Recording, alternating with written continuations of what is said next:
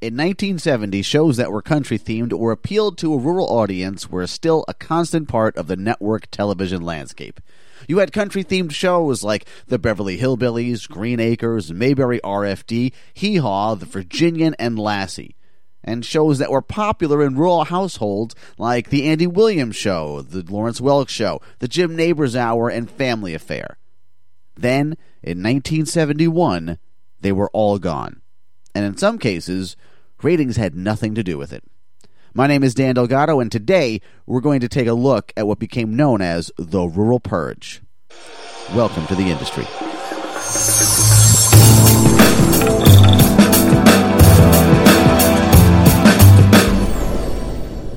It was the year CBS cancels everything with a tree in it, even Lassie. That's the oft recited quote from Green Acres actor Pat Buttram that will usually pop up in any article or podcast regarding the rural purge. But the rural purge wasn't simply about canceling shows with a rural theme. It was the shows that also appealed to an older audience. Now, while at the end of 1971 is generally considered the year of the purge, CBS had begun this process actually the year before when it canceled a couple of older skewing long running shows like The Red Skelton Show and The Jackie Gleason Show, as well as the rural themed Petticoat Junction.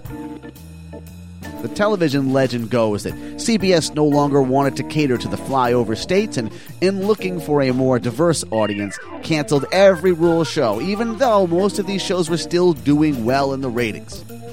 This was not exactly the case. For example, the Beverly Hillbillies is often cited as an example of this, a healthy show that was still doing very well in the ratings. But by that point, the show was nine years old when it was canceled and had fallen out of the top 30.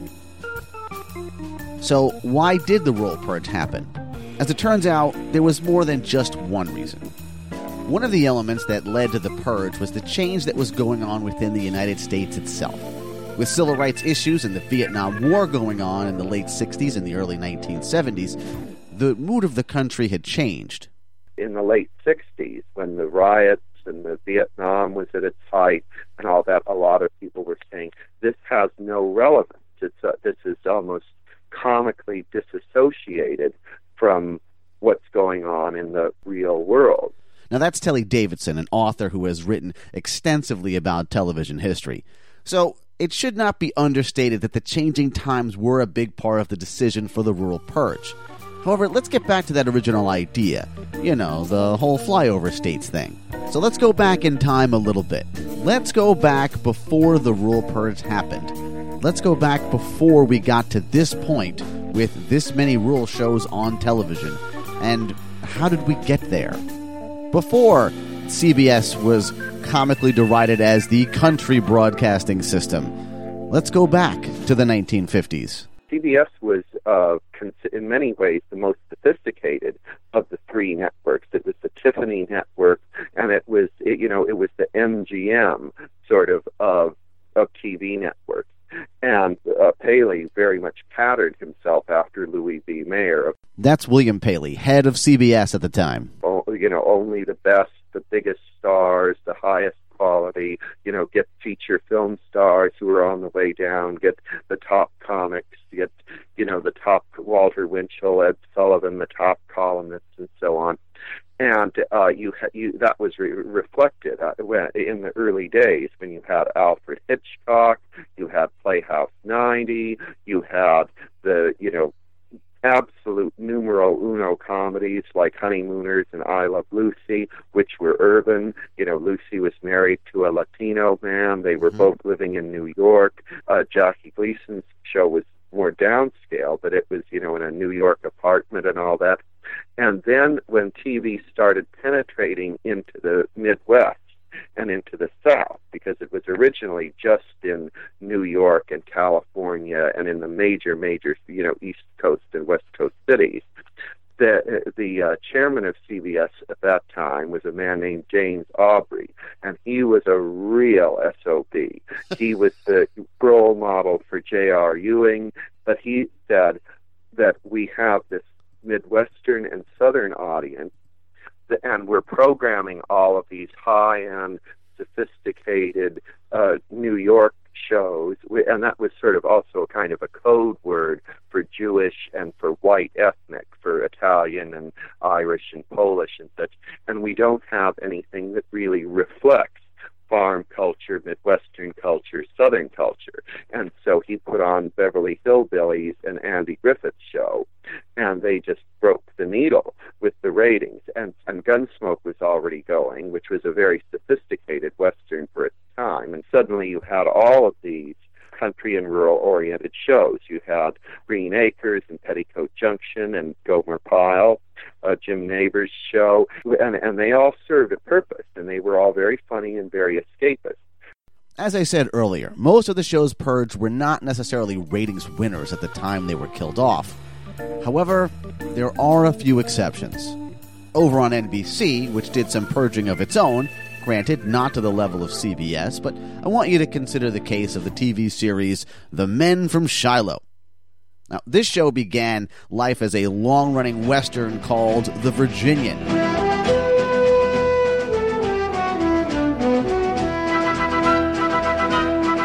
And The Virginian was in the Nielsen Top 20 for six straight seasons.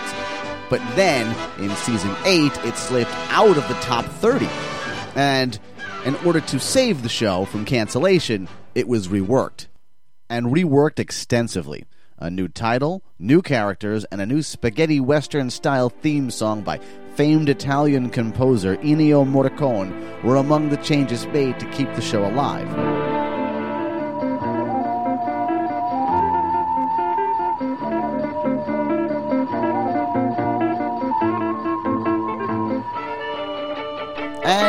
It seemingly worked.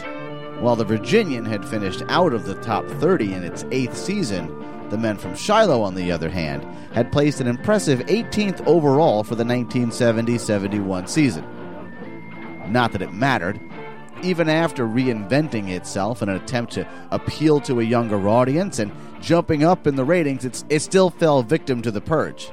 And while I said before that a lot of the shows that were lost in the Purge were older and not really doing as well as they once did, if you were looking for an example of an unjust cancellation, well, this is definitely one of them. And while, yes, the mood of the country was changing and that was a big reason for the Purge, another is a word you hear about a lot these days when it comes to television audiences. And that word is demographics. That was the birth of demographics as opposed to just a broad audience. Up until 69, 70, 71, whoever had the number one and the number two show in a time slot was renewed, and whoever had the number three show was gone. It was just as simple as that. And then they started thinking about, well, what kind of people, what kind of audience does this appeal to? Who's watching rather than just how many is watching? However, there's still one other reason that led to the rural purge, and it's generally the one that's least talked about as well. Probably the biggest or the most important regulation in films or television, the regulation passed in 1970 called prime time access, which turned the 7 o'clock and 7.30 time period back to the local affiliate stations and required that they be programmed with first run either local shows or made for syndication shows, unless it was news or sports from Monday to Saturday. And ABC was in favor of prime access because they were way, way, way behind. But NBC and CBS fought it tooth and nail uh, because they were losing a half hour, three hours of programming, a half hour of programming each night at 7:30 Monday through Saturday, and the seven o'clock slot, which was used for the nightly news, was they could still use it for news, but a lot of the affiliates were already had demanded that the news be telecast at 6:30 so that they could put on either a local show or a local newscast then with that as the lead-in.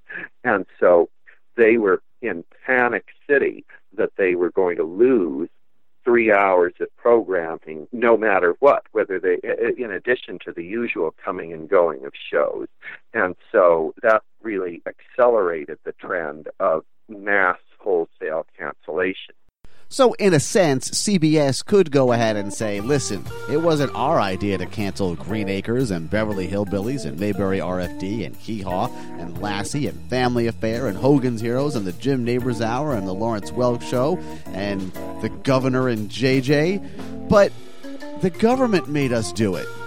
And they'd be partially right. So, where does this primetime access rule come from anyway? In 1965, the government agency, the Federal Communications Commission, also known as the FCC, they began an investigation into network television and how their programming was dominating the primetime hours. In 1970, they came forward with their conclusion. They concluded, hey, the networks, you have a virtual monopoly on primetime TV, and you have to give some of that time back to your affiliates, whether they wanted it or not. This was the primetime access rule. The rule stated that a network may only have three hours of network programming during primetime hours. So, for example, the Eastern Time Zone, that would be between 8 p.m. to 11. Prior to that, primetime had started at 7:30 p.m. Monday through Saturday. Now it was going to start at 8 p.m. So this meant that three hours of network programming was going to be cut regardless, as a government mandated rule. But the American television watching public wasn't just going to take the cancellation of their favorite shows lying down, were they? There must have been some sort of backlash, right?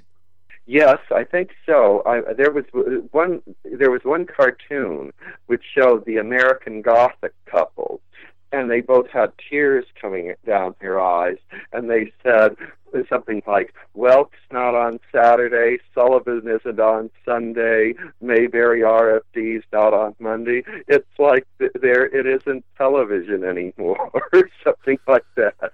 And and uh, Welk and Sullivan, which had large older and a large rural audience, but certainly a significant audience in the big cities too. They by far were the most controversial cancellations in 71. I mean, they just got reams of, of telegrams and telephone calls and all that on those two. I think, you know, Green Acres and Beverly Hillbillies and Mayberry RFD had run for such a long time. Welk and Sullivan ran even longer, but they were sort of like institutions by that point. But they were, eh, eh, that, that people thought, you know, well, these shows were going to go sooner or later. But there was a, that there definitely was a uh, backlash. It did come across as a sort of a slap in the face and an insult, and as kind of an elitist kind of move. Perhaps the biggest response came from the cancellation of Hee Haw. Now, for those of you unfamiliar with Hee Haw, please allow me to explain. Hee Haw was a variety show on CBS that ran from 1968 until it was purged in 1971. Started out as a one time special that was successful enough to warrant it to becoming a regular show. And as far as rural shows went, well, it didn't get any more rural than Hee Haw. Welcome to Hee Haw! The show consisted of corny comedy sketches with names like Lulu's Truck Stop, Colonel Daddy's Daughter, The Moonshiners, and Pickin' and Grinnin'. Which features the show's host Roy Clark and Buck Owens playing dueling banjo and guitar in between cracking corny jokes and one liners. Hee Haw would also feature performances by the top country music stars at the time. And the show did well in the ratings, finishing at number 20 in its first season, a season in which it shared time with the Glen Campbell Good Time Hour, and it improved in its second season, ticking upward to number 16 when it was canceled in 1971. Hee Haw host Roy Clark released a song a year later in response to the rural purge called the Lawrence Welk Hee Haw Counter Revolution Polka. Yes, that's its title, which reached up to number nine on the Billboard country music charts that year. The big wheels at the network started spinning. The verdict was that Hee Haw had to go. Cause city slickers don't believe in grinning. And who the heck needs jokes and Kokomo? They canceled all the singing and the picking. But the stubborn little donkey wouldn't leave. And that little fella's still alive and kicking. Yeah, hee haw's its sleeve. Hee haw! Hee Haw and the other rural purge casualty that's in the song title, The Lawrence Welk Show, would both live on in first run syndication. In fact, Hee Haw would last for another 20 years after being purged. Over the next couple of seasons, the networks kept on purging and the television landscape began to change from rural to more urban. The last show considered to be a part of the rural purge was Gunsmoke. Gunsmoke was the Western that had been on television for 20 years, the longest running primetime show in network history, and in its final season finished a respectable number 28 in the Nielsen ratings. When it was canceled, star James Arness stated that the cancellation came as a shock to the entire cast and crew, who had expected to go on for another two to three years. How did they find out that they had been canceled after 20 years of service to CBS? They read about it in The Hollywood Reporter. So, in the end, was it all worth it?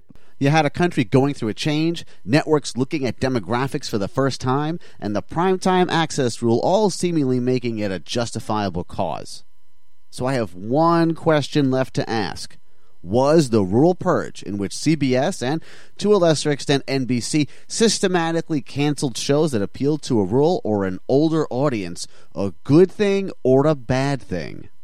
It was good in that the shows that went on in their wake were very i mean do, do i if i have a choice of watching rockford files or mash or all in the family or maude versus hillbillies and green acres and even andy griffith i think i would choose the first group. I think i would choose the sort of the post purge shows some of it was kind of just dirty for the sake of dirty, but you had the you you had the jiggle era that came after, which was the antithesis of the rural purge. Back when you had Charlie's Angels and when Dallas was starting and Three's Company and all that, which were fine shows. They were they were funny and they were dramatic for their time and interesting, but there was they were certainly in a way way different wheelhouse than the rural shows were, especially the sitcoms it, it was good in that respect, but it was bad in that it in that it set a precedent and of letting people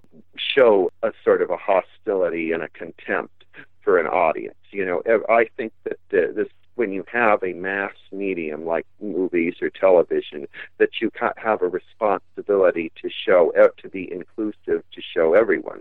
And that means racially inclusive, that means sexual preference and with equal rights for women, but it also means rural and urban. And it also, it means showing the whole spectrum of this beautiful you know, patchwork quilt of America.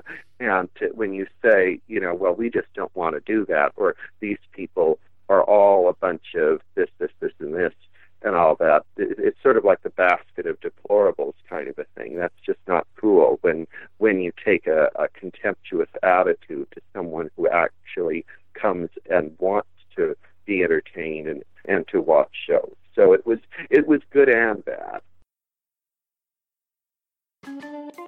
In just a few years, CBS had overhauled their lineup.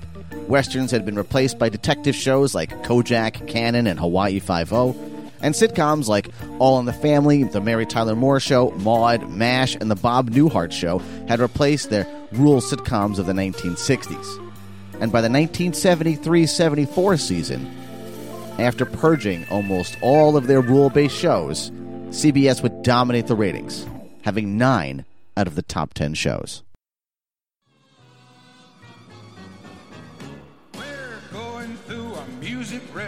Revolution. Special thanks to author Telly Davidson for speaking with me about the rural purge and helping to shed some light on this issue. He has a couple of books available about television. Which ones, you ask? I have TV's Grooviest Variety Shows, which is out, uh, and they're both out and available on Amazon.com. And my newest book is called Culture War, which is published by McFarland. It's also on Amazon.com and BarnesandNoble.com.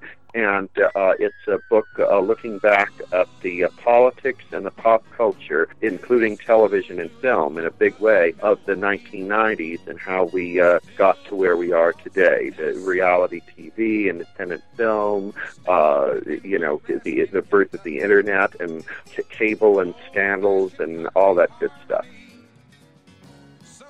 This episode of The Industry was written, edited, and hosted by me, Dan Delgado.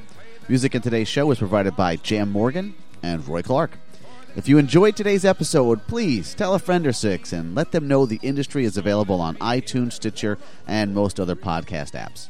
We'll be back again next week with another story about the things that went on in the industry. Good night.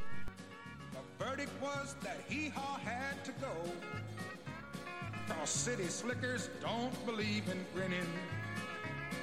And who the heck needs jokes and Kokomo?